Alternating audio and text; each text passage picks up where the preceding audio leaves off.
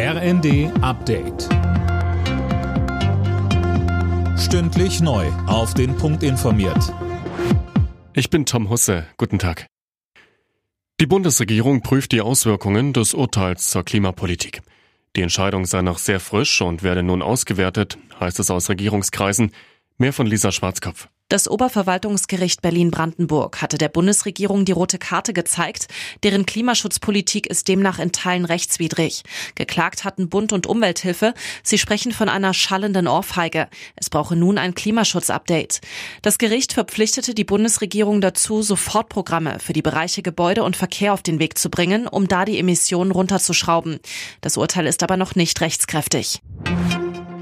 Zum Auftakt der Weltklimakonferenz in Dubai gibt's bereits erste Erfolge. Deutschland und die Vereinigten Arabischen Emirate haben insgesamt 200 Millionen Dollar für Klimaschäden in ärmeren Ländern zugesagt. Das Geld kommt in einen speziell dafür eingerichteten Fonds.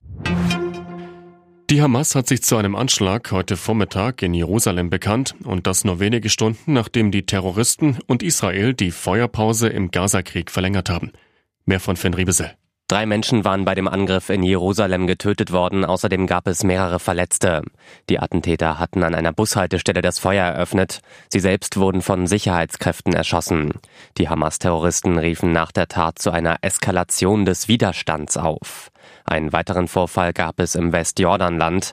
Da wurden zwei israelische Soldaten bei einer Attacke mit einem Auto leicht verletzt.